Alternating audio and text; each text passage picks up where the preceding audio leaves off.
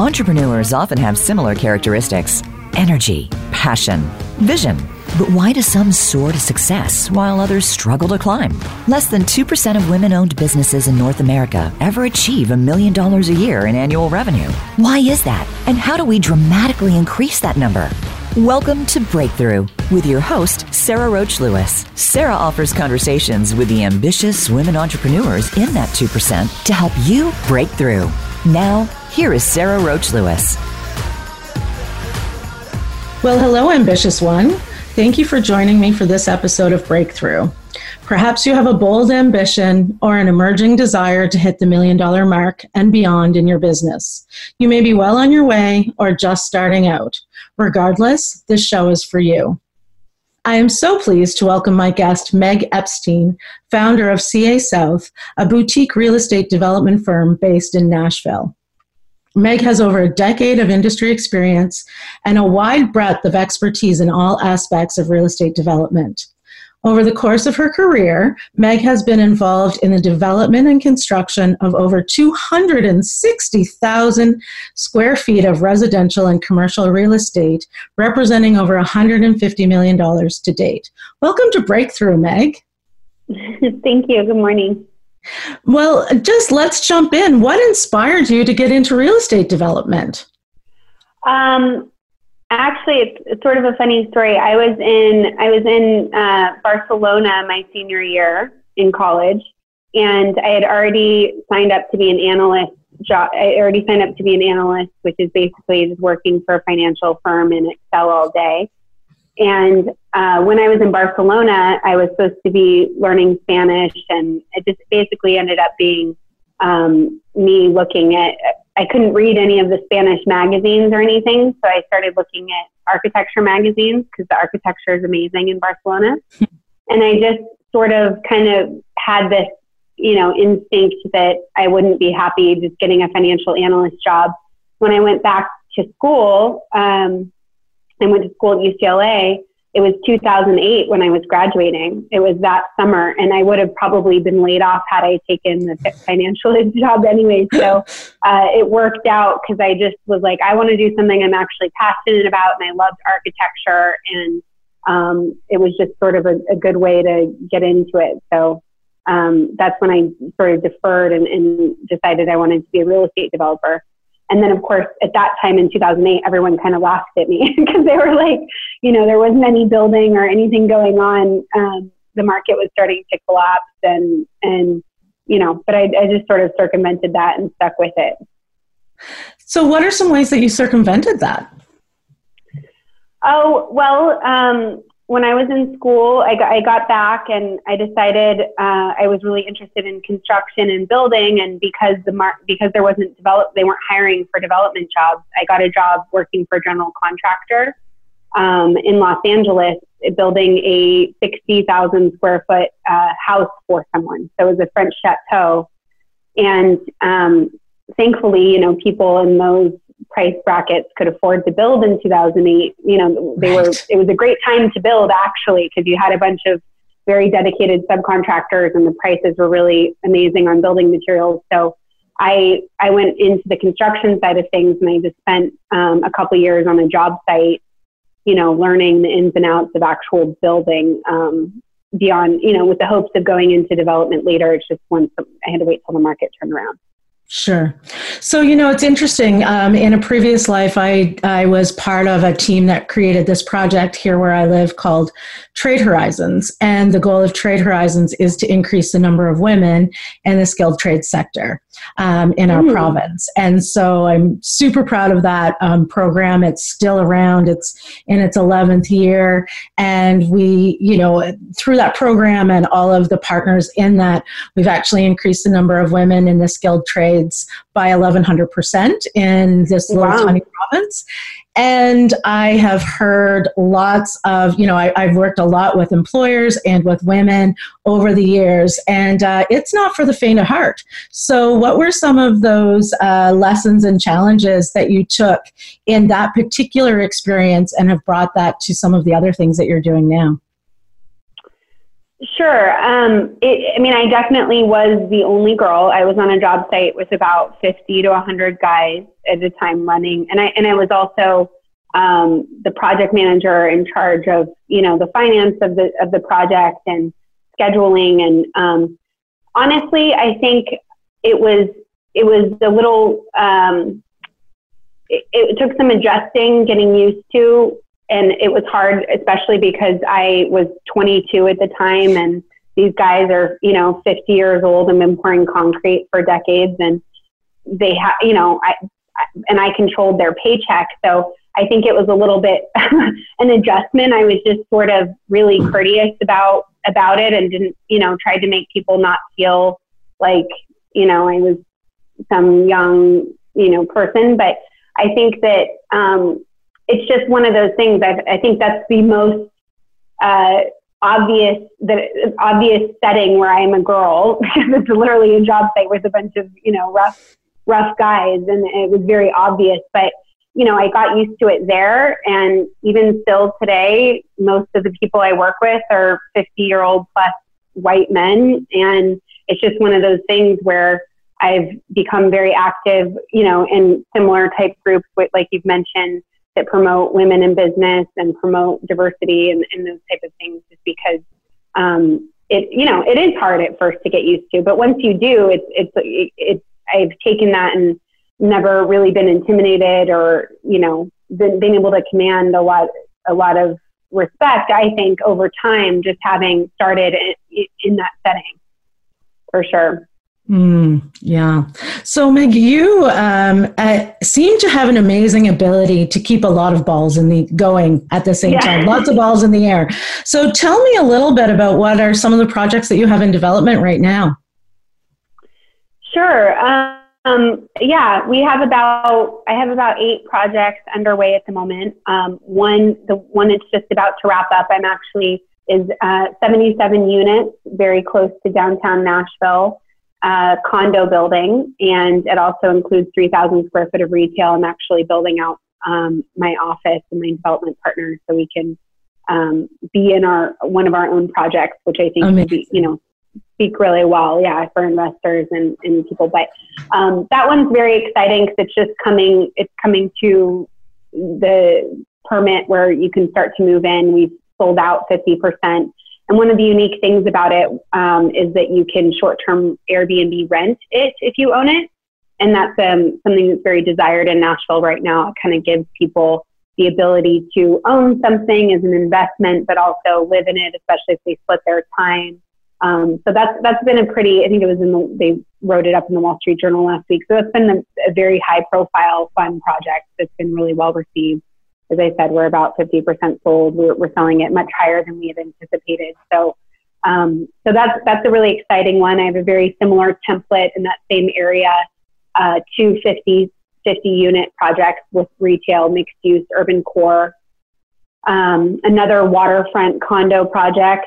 Uh, one thing I noticed in Nashville when I first came here, kind of having an outsider perspective, was that the water really wasn't being utilized, and so um, I based sort of my development thesis on wanting to develop the riverfront as well as give people ownership um, options because there, there's a ton of apartments being built in the market right now, but there wasn't a lot of opportunity unless you wanted to own a house or buy a luxury condo to own in Nashville. And I think it's a great investment for, you know, millennials and, and people that want to put their roots here and um, be, you know, be in the South.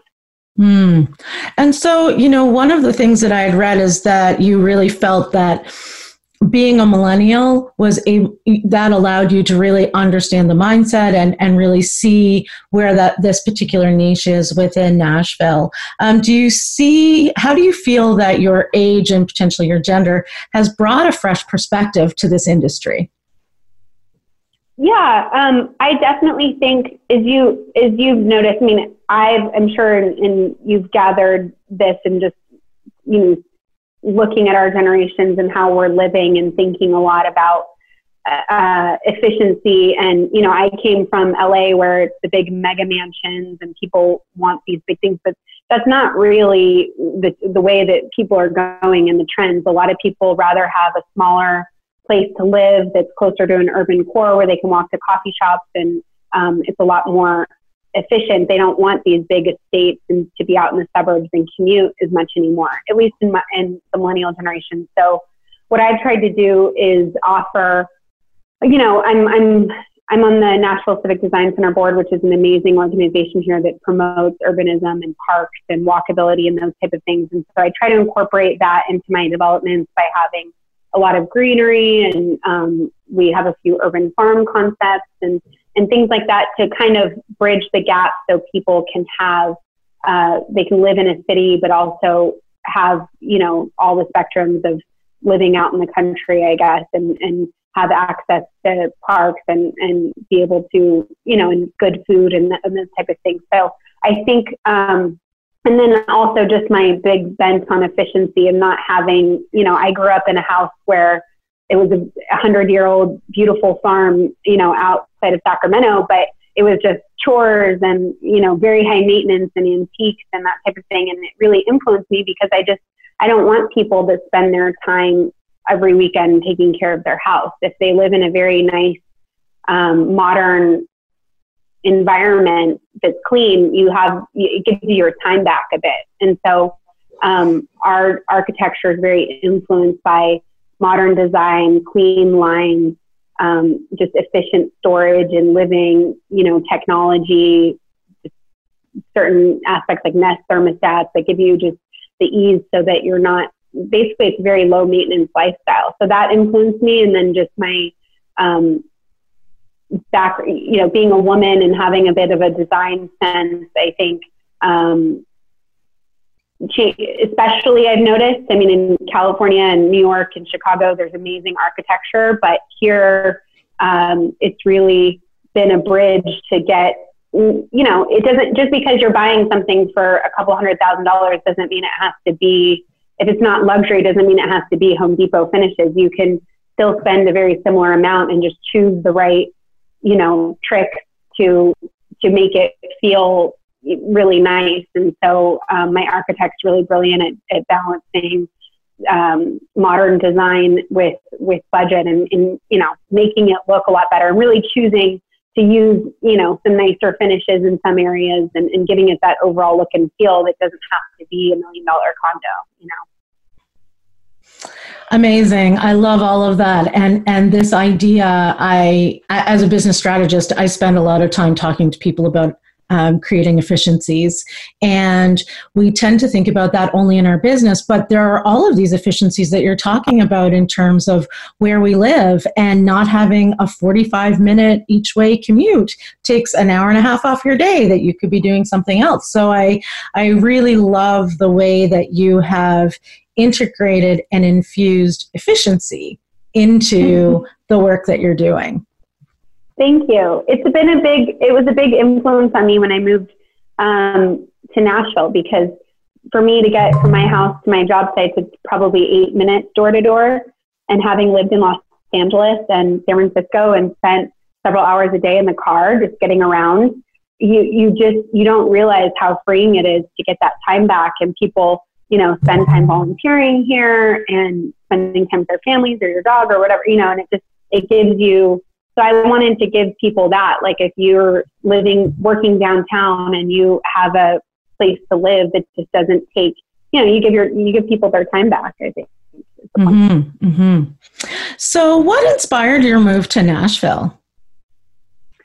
Um, I want to say that I just made, I was some, you know, oracle and made the real estate. I just called the real estate market and, and that's why I moved. But it was because I, it was because I met my husband and he lived here. So I just, I fell in love with him very quickly and I moved very fast and just kind of picked up. And once I got here, it was, it was very fortuitous that it happened to be amazing timing with the commercial real estate market. But yeah, it was for love.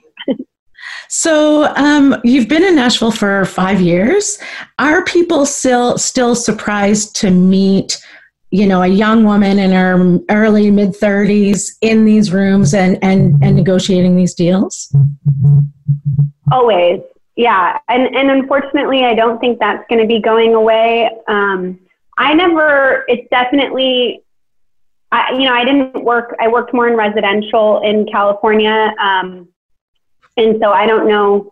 I, I'm sure it's much less prominent in, in bigger cities. I've worked in New York a lot too, but uh, especially I've noticed in the South, you know, I don't think there's another commercial woman real estate developer in Nashville right now. And um, particularly because I handle the investment side of things and the finance, um, that's also really rare. So, you know, I, I think it's people are always surprised if I'm with my husband at all. They just oh, automatic. I mean, I, I hate to say it, but it's true. I mean, they just if I'm standing next to him, they just start talking to him about it, and they assume I'm the real estate agent or the interior designer or something. Which is, I just kind of gotten used to it, and I just don't let it. You know, I don't let it bother me. But it, it's funny because everyone, you know, I always get, oh, so you work with your husband? I mean, it's just a constant, you know, conclusion, or your daddy does this or something. It's just kind of funny, but you know, that's that's where we're at right now in the south. yeah. Well, and and I think it's it's pretty common um, in in lots of places, and it's really wonderful. I think part of the motivation for me doing this show is that only 2% of women have revenues, annual revenues in their business over a million dollars a year. And part of the one of the things that we can do is showcase and highlight women like you who have who are who are doing it because that again you can't be what you can't see. And so you being out there and and changing the landscape not only the landscape of of nashville itself literally but also changing this landscape with having these conversations and doing these sorts of things i think is is pretty extraordinary. So i'm going to bring us to break and uh, when we come back I'd love to just continue that conversation. You know so much that we know about research is the the specific challenges that women face around accessing funding, whether that's through loans or investors. So I'm curious to know what your experience has been on that. And uh, for right now, we'll go to break. This is Sara Roach Lewis, and I'm here with Meg Epstein.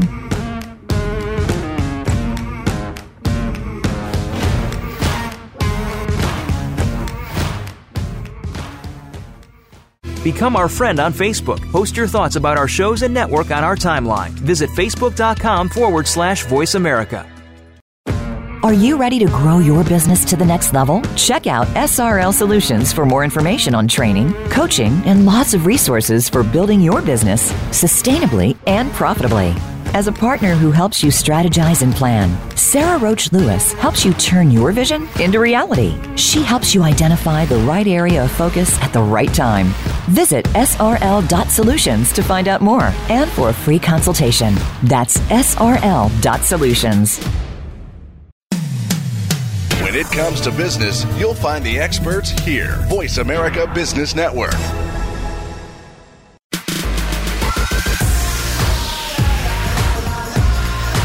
You are listening to Breakthrough with Sara Roach Lewis. To reach Sara or her guest on today's program, please send an email to Sara at srl.solutions. Again, that's Sara at srl.solutions. Now, back to this week's episode of Breakthrough. Welcome back to Breakthrough. I'm here with Meg Epstein of, um, sorry, Welcome back to Breakthrough. I'm here with Meg Epstein, founder of CA South, and we were just chatting about her experience being a real estate developer. And um, one of the things I'm, I'm really curious about, we hear so much research about the challenges that women face in accessing funding, whether that's bank loans or investors. So I'd love to hear what your experience is with that because obviously you've you've you found some success in that area. Yeah, um, I definitely went about. So I manage a private equity fund now that it that deploys the capital in my project. So we're fully vo- vertically integrated. But I definitely went about that not just being a woman, like, but an unconventional way. Even if I happen to be a man, um, just because I started in construction and development, and typically when someone's doing private equity, you know, or or has a private equity fund or manages a fund, it's they have had a New York background or, you know, an investment banking background. They've worked at Goldman Sachs for two years in New York and then they, you know, take that investment experience and, and apply it. Um, so I definitely, being a girl is one aspect of it. And then the second aspect is just because I had a construction background and, and kind of went about it the other way. Um, but Oh man, I, you know, to be honest, I just started by cold calling um, wow. for an entire summer. Yeah. Uh, I didn't start with any capital. My, I didn't start with any, you know, people usually start with friends and family. I did not have friends and family like that. I'm from Sacramento, you know, my, I mean, my parents are amazing, but they weren't, you know, they didn't, it wasn't like I knew a bunch of family offices or, or, you know, had a country club to go to or something like sure. that. So I, I essentially started um, a couple years ago just by cold calling and, and Googling real estate capital, you know, I mean, and I learned about all the different parties that go into building a capital stack, like, you know, when you want to do an investment, where, you know, debt and equity and what kind of equity people want to place and who, you know, what in, investment bankers are versus private, you know, private investors versus family offices investing. And so I just, I learned a lot about that just by spending pretty much a summer um, cold calling. And when I had my first deal here, I hired a guy on Upwork um, that had worked for Goldman and Sachs. I think he was like $100 an hour, and he built my first um, temp pro forma, you know, and he showed me, you know, how to do it, and and we built a deck, and then I just started calling and calling, and it took me three months or so, but my very first investor I met through uh, an online directory, and he flew down and he invested in my first deal, and that was you know thirty million dollar deal or so, and, and that's how it got started. And then you know, and then you start getting it going, and people networking, and you know, and I still I just got back from a conference on Thursday. I'm always out talking to people, you know, making calls, I always do a certain, that's always been my successful action. I try and do a certain amount of, whether it's LinkedIn or conference, um, calls, emails, outreach. Um, unfortunately, and it's not glamorous at all. I mean, hopefully eventually I'll just be able to, you know, have, have a, a strong enough base of investors, but we have a lot of different projects going and different, every investor has a different objective. So I have to have, you know, a big Rolodex. And so it takes a lot of work to keep that, to keep meeting new people and, and doing that. But it's just kind of part of my job. I, I try to dedicate at least 10 hours a week to it. Wow, that's amazing. So I can imagine you've had some great wins in that. How did you get used to the no's? Because I'm sure you've had a fair chunk of no's if you started out cold calling as well. Yeah. Um, I don't know. I just it's just kind of part of it. You you know, it's it's really a numbers game, and people mm-hmm. can get really discouraged. But it takes a lot. I mean, maybe for every a thousand calls I make, I get an investment. But if that investment is eight million dollars, then totally worth my time, right? I mean, so um, you just have to consider, like, not get introverted into the fact that um, and, and you know, and then you have to look at someone's personality too. I mean, if someone makes you feel bad or they hang up on you, you just have to go, okay, well, that's that's that person, and I don't want to work with that person anyways, and just be confident in the fact you know. And every industry is different, not just real estate, but it, whether you're selling something or you know, I mean, I know plenty of very successful female entrepreneurs that like one one of my girlfriends. I mean, she did it through Rodan and Fields, right? And she, mm-hmm. it was just that she's she sold. It's just a it's the number of people you have to reach converts to a sale. In every industry, you'll learn how many calls or how many people you have to reach to get a certain amount of sales or, or raise a certain amount of money. And so I know that I need, you know, to reach or email or call a certain amount of people before I get an investment. And so I just kind of keep it to something as simple as numbers so that it doesn't make me feel like oh it's because i'm you know inex- too inexperienced or you know get you introverting so great to be able to pull back and look at and, and to depersonalize that because i think mm-hmm. that is one of the challenges that we can sometimes face is taking that no really personally and so you've been able to figure out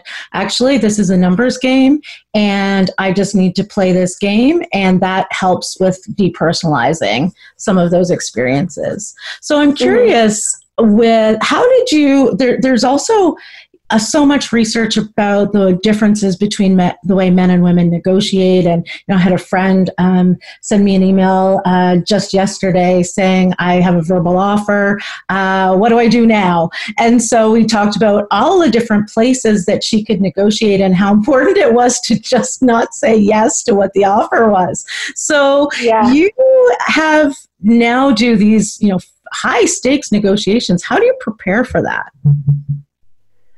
Um, I usually do a lot of research on who the other party is. Um, you know, it just it just depends. If it's for a piece of land and you know I'm working with a seller, then I, I've actually found an advantage being a woman um, because it's it's unassuming for someone that that I want to get something from, right? Like their property or something. And right now it's a seller's market. So the sellers control, there's not a lot of people that, a lot of people in Nashville that have land. They know they're sitting on a bunch of land and they're not necessarily, you know, very, they're not super motivated to sell and, and they know that they have, they're holding the cards. So for me, being, and being a woman in that, it's actually really helped because I think it's unassuming and it makes people more comfortable and, uh, you know, they don't think I'm it, you don't get that adversarial like alpha thing going on that two men can have.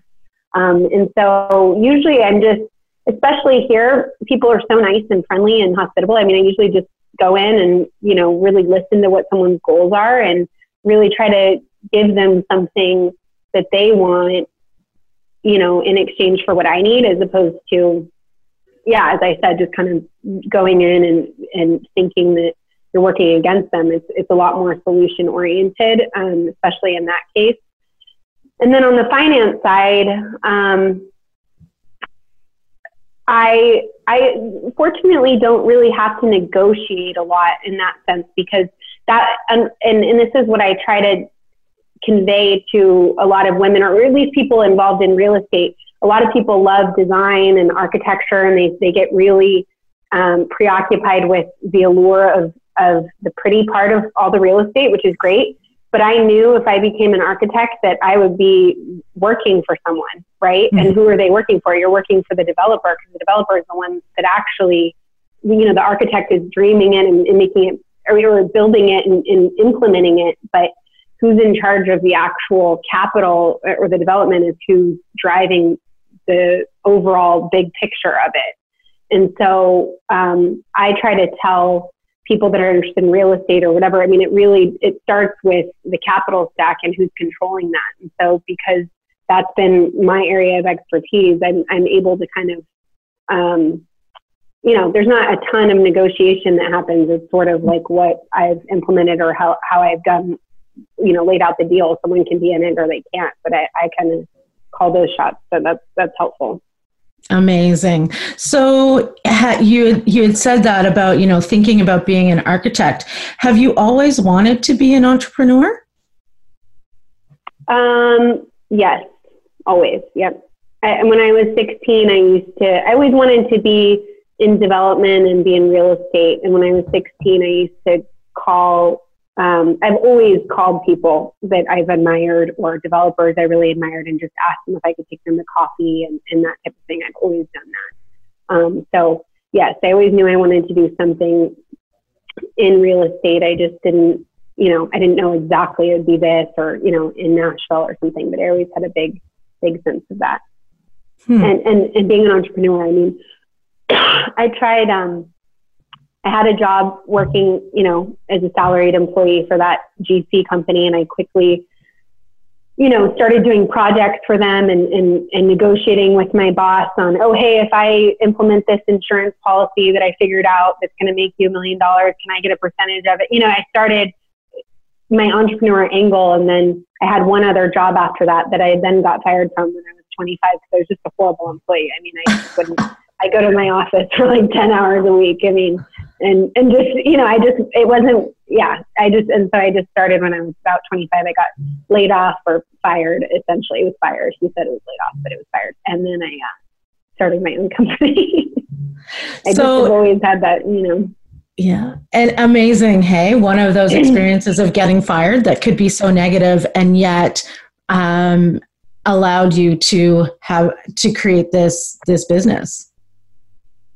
Yeah so you um, wrote a really interesting article for the Forbes Real Estate Council, and you identified three niche markets that are too small for big developers to go after. And and you decided that you were going to play in that space. Can you tell me a little bit about that decision? It seemed like a very strategic decision that you made. Excuse me. Yeah, when I first came here, um, as I said, there were certain opportunities, like when just looking, just coming from an outside market, a bigger market, like, excuse me, sorry about that. Um, like a big city where you, you come to a place like this and most of the developers are, are locals from here and things, opportunities like the waterfront, going, okay, well, everyone's been to Chicago or lived in San Francisco, and you, you want to be on the water, and you have views of the, the water. And that just wasn't something that the developers were thinking with here. Same thing with these asset classes. So on the condo side, you have to be a lot more creative to finance them. And I don't know if that was the deterrent away from condos in Nashville, but there had literally been one condo building built in the luxury space. And I thought, gosh, you have all these people moving here from out of state. You have all these people that want to split their time here at least for half a year so they don't have to pay income taxes. A lot of industry people that go from LA to Nashville. And so that's where I thought, okay, I want to offer these people ownership. That was that was it. And then the other in um in that article I talked about industrial flex, is that right? And mm-hmm. then condos and office. Sorry, I'm just getting a tickle.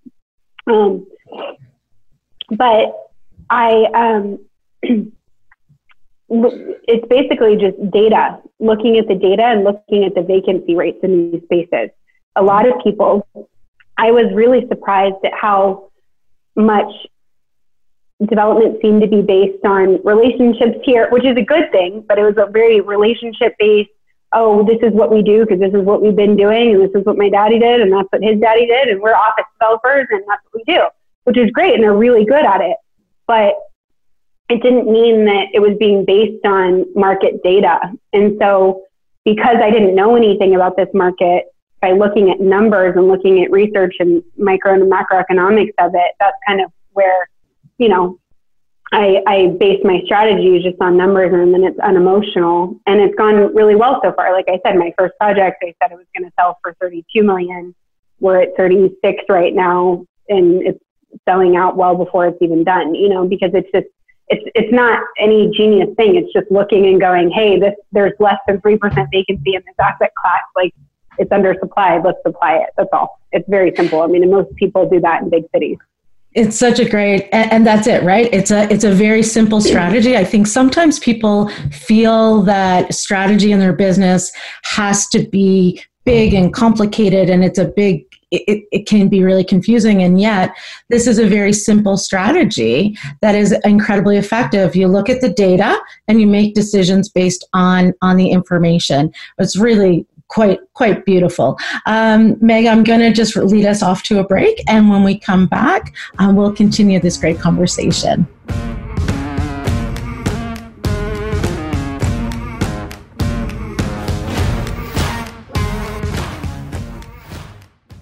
Think you've seen everything there is to see in online television? Let us surprise you. Visit VoiceAmerica.tv today for sports, health, business, and more on demand 24 7. Are you ready to grow your business to the next level? Check out SRL Solutions for more information on training, coaching, and lots of resources for building your business sustainably and profitably. As a partner who helps you strategize and plan, Sara Roach Lewis helps you turn your vision into reality. She helps you identify the right area of focus at the right time. Visit srl.solutions to find out more and for a free consultation. That's srl.solutions. When it comes to business, you'll find the experts here. Voice America Business Network.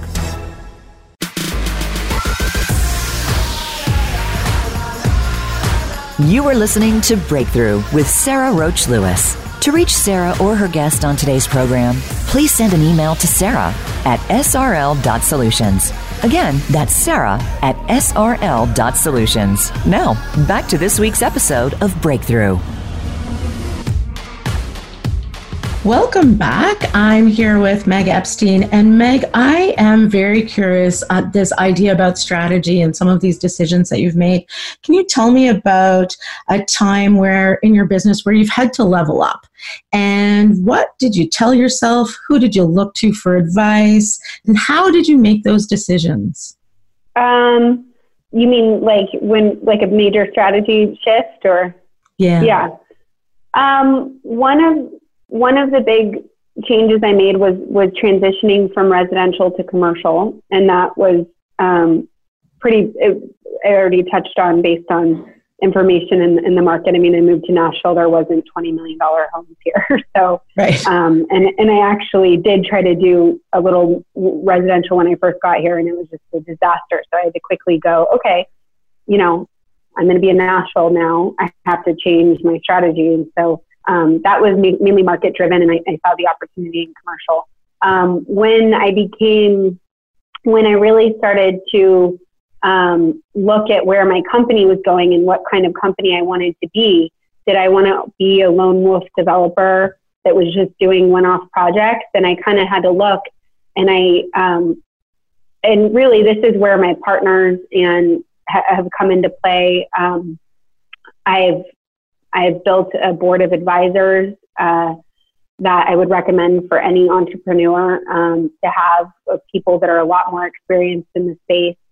Um, I have some just very brilliant minds that I work with that are better. You know, I have general counsel. I have um, some. I have a extremely talented analyst and and um, people that are just really amazing at what they do and, and you know thought thought counsel and really listen because I can be quite hard headed obviously right? But I really had to look when I was growing to say okay well if I just keep going in this path I'm really only going to be as good as how many pro- the projects I do and the money I raise. And once you sell those projects it's like what are you really building? There's nothing there that's worth a lot more. So um, I kind of made the, I looked at a few different companies and, and the developers that I admire being like, like Gerald Hines being one, one developer that's probably the most prolific I would consider in my generation. And he, um, had this vertically integrated model. And, and that's when I kind of last year or so, we decided to, I decided to raise a private equity fund and really build out the team with more experienced professionals as opposed to just hiring one off consultants like a lot of developers do and really building something and creating a company culture and you know um, partnering with people I, I, really admire and, and and so those steps um, is when I realized it's really all about who you work with and what, what you're building, you know, and looking at where you want to go and not just defensively reacting. Um, and so, yeah, that was about last year. That was like one of the biggest changes I made was vertically integrating to be an investment management as well as development company. Mm-hmm, mm-hmm. And so, how many people do you have on your team now, Meg?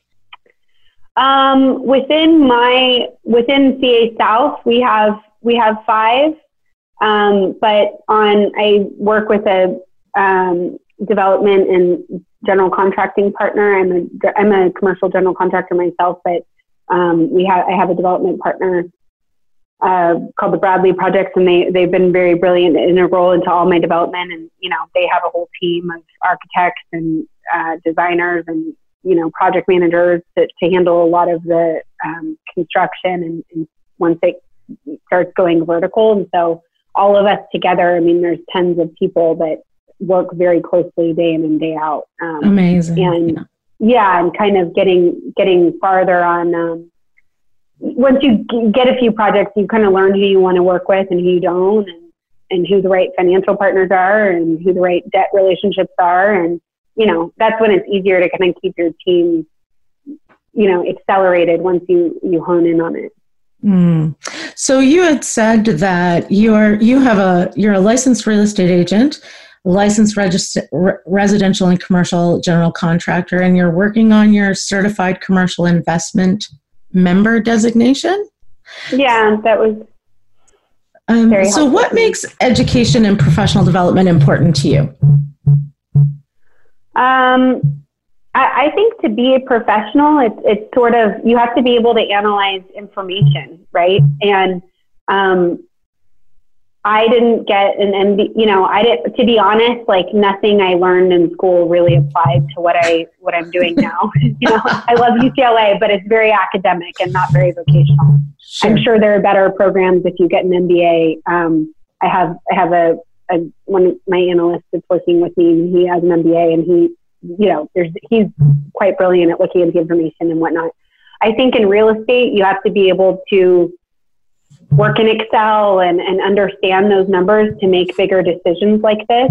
Um, I think there's a lot of professional organizations like CCIM, as I mentioned. CCIM was where I found my first investor, but it really gave me the commercial base. I mean, commercial real estate is way more complicated than residential real sure. estate. And so you have to be able to look at, you know, market trends and cap rates and, you know, where debt's at.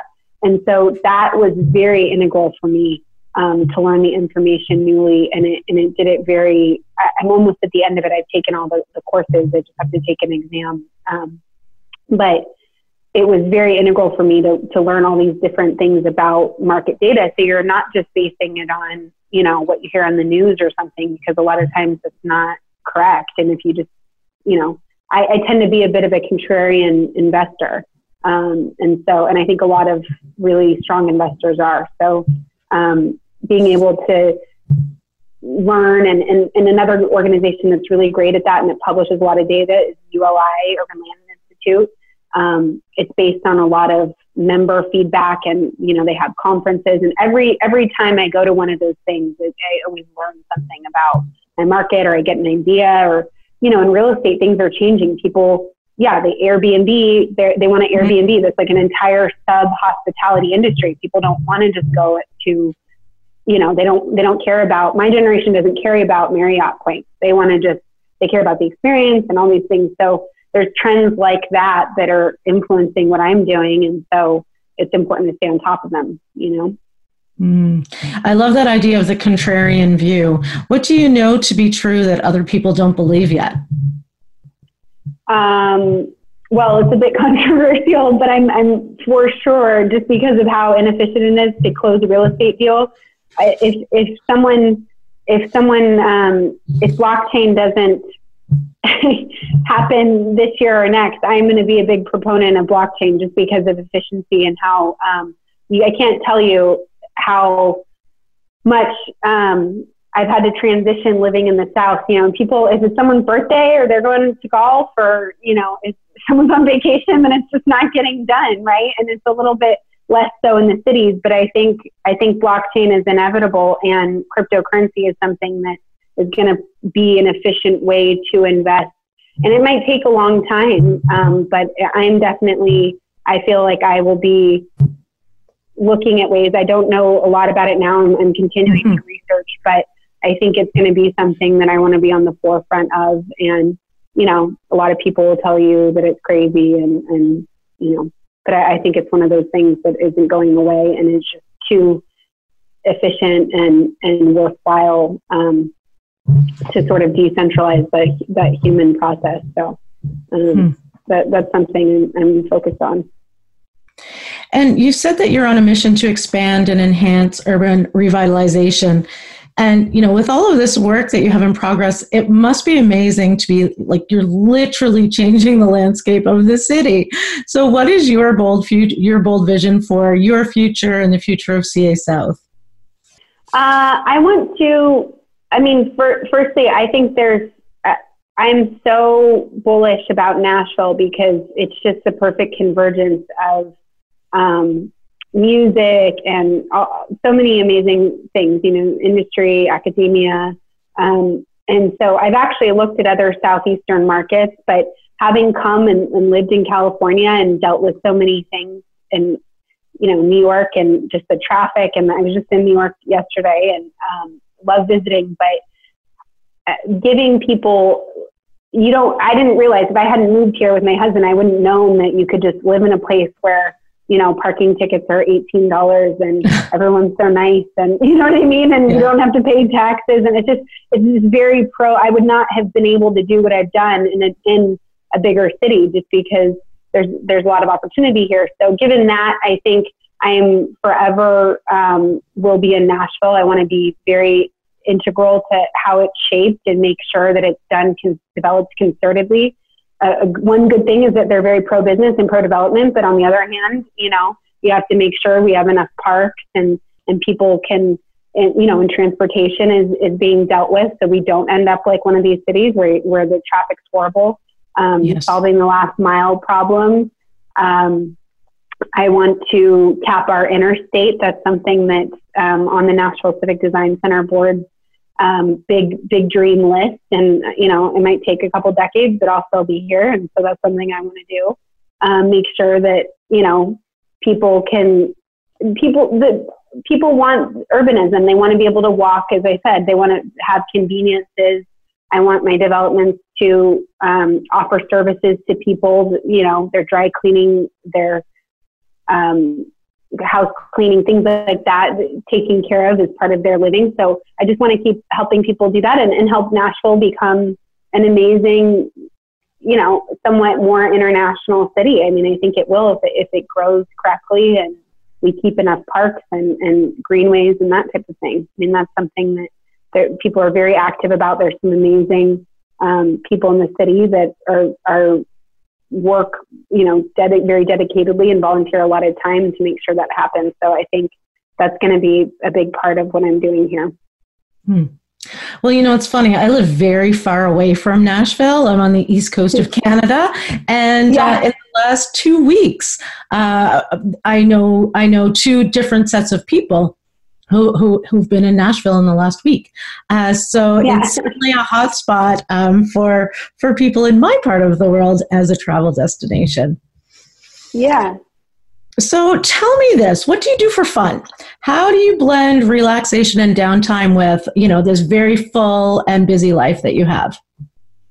Yeah, I'm pretty good at compartmentalizing. I mean, my, my work day starts very early, 4.30 or 5 or so. Um, I have some quiet time in the morning, but um, Nashville is great. I mean, my husband and I, we try to go to listen to some sort of music, whether it's just out in the honky tonks, which no locals do, I don't think, but I, I we go on Sunday nights, so it's not some, it's not as much of a do. Um, but always try to listen to music at least once a week. Um, I'm very active in um, you know, several volunteer organizations. As I said, I'm on the Nashville Civic Design Center board. I work with a human rights um, group here in town um, for fun, yoga. Uh, but you know, my husband's a big sailor. We we try to go sailing every year or so, get out on the water. Um, but otherwise, really just love being here. We have a great group of friends here we've built, and always, you know, there's always so much going on in terms of um, nonprofit groups and, and you know various entrepreneurial organizations and things like that. And of course, love I love traveling. I, I'm lucky enough to have um, to have the ability to go to you know go to Europe and spend some time there, and I actually get a ton of work done from there. So it's sort of like working remotely, but with a time difference. Um, it's been it's been really nice. So I, I love traveling. Yeah, the time difference allows you to work while everyone else is sleeping, right? Yeah, yeah, I've gotten a lot done that way. People, don't, I don't know if they believe me. I just, I don't really tell anyone if I go over there. Just kind of let them think I'm still here. but amazing. So, what is? How do you support other women in your industry or women in business in general? Yeah, um, I, you know, it's something I, I'm definitely, that's probably part of the legacy I want for CA South that you'd mentioned is just to help other women get there. Um, I I'm a part of an organization that, that's just being started now here in Nashville, um, like a founding member by a brilliant woman who one of my mentors. A um, she sold her sold her company. I don't know, maybe ten years ago. Did very well, self made, um, and basically dedicates all of her time to helping women and, and mentoring and being on various boards. But but you know, it's basically a group that gets together every, every like a like an entrepreneur group that gets together every month, and you know, women share their experiences and you hold each other accountable and goal set. So that's something I dedicated a lot of time to and I'm being becoming involved in. I mentor um, some lady, you know, younger women that are just starting their companies on and off. Um, but otherwise, just it, it, that's definitely a gold mine. I mean, doing things like this, creating mm. awareness.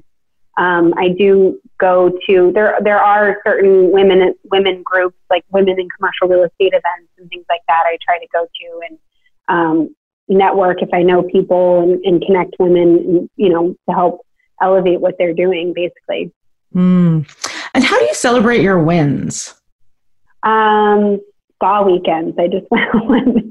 usually I like going to the spa and relaxing. You know, people don't know this about me and they think I'm some I'm super active, but I'm actually really sedentary and I, I hate working out and I make myself do it, but I, I really love just I could work from from, you know, I, I could be in my bed all weekend just on my laptop and reading and just I don't like moving around a lot. So when I get it when I get my weekends and you know I have something fun, I usually treat myself to spa day. Um, to be honest. But yeah, I'm just one of those people. I could just sit and read in bed all, all weekend. You know, I'm just not. I don't like like moving around well, listen, I am a devotee of uh, spa weekends as well. So I I hear you loud yeah. and clear. It's so yeah. Lovely. It sounds so it sounds so girly, but you know, and then just I, I you know my husband and I always do fun things, go out to eat and that type of stuff. But yeah, mm-hmm. that's usually like my that or you know, I'm still a girl. People think I'm like, you know, the men I work with, they think I'm some like crazy alpha or something. And it's like, no, I'm actually, you know, I'm a proper wife and I like shoes and I buy, you know, buy myself nice shoes and go on spa weekends and that type of thing. It's not, you know, pretty girly. And really so lovely that you are redefining what entrepreneurship looks like and that you can do these big deals and hang out in this space and enjoy shoes and going to the yeah. spa. one yeah, of my one of my mentors said one oh sorry one of my mentors said one mm-hmm. time no one is one dimensional and that's kind of what came to mind yeah, it's just it's just you get those preconceptions, you know. And I don't have children yet. I mean, these I meet other women that have children, and and I mean, talk about juggling balls. I'm just so admirable. So, and assuming you know that that's going to be a challenge eventually when that comes. But yeah, I'm still you know in my rela- I'm a very traditional wife in my relationship, and that it's not like it has to be one or the other. I think women in in 2019 can can be both. Absolutely. Listen, Meg, as we begin to wrap up the show, I want to say thank you so much. Um, I'm sure you hear this all the time, but you are a true inspiration. And I, I really appreciate your time and your thoughtfulness. If people want to hear and learn more about you and your business, where can they find you? Um, I think my, my website has its contact info. My Instagram is CA South Development. Um, I do, I try to be more active on there. I really should, but yeah, either Instagram or my email on my website would be great. Wonderful. I'd love to hear from people and help well, if I can with anyone. Thank you so much. I really appreciate that. And uh, while people are on the internet checking out Meg, um, you can certainly head over to my website. We talked so much about strategy and the importance of using data um, to make good decisions. You um, and if you're you know sort of headed to that seven figures, it means that you need to get clear on your strategy and develop a plan. I've developed a simple and yet madly effective training for planning out your next 90 days. We work through what is your vision and then getting really specific about what that looks like. I've delivered it live quite a bit and now I've created an on demand version. I think it's terrific and so do the people who have taken it. So I want you to um, just check it out. It gives you the right amount of strategy and planning you need to hit the milestones that you need to hit in your business before the end of the year. Also includes a call with me to confirm your plan makes sense and uh, I love to talk about business. So do check that out. Finally, Meg, thank you so much, and thank you for listening. I hope you'll subscribe where you listen to podcasts. Join us next week on Voice America. I'm Sara Roach Lewis, and this is Breakthrough.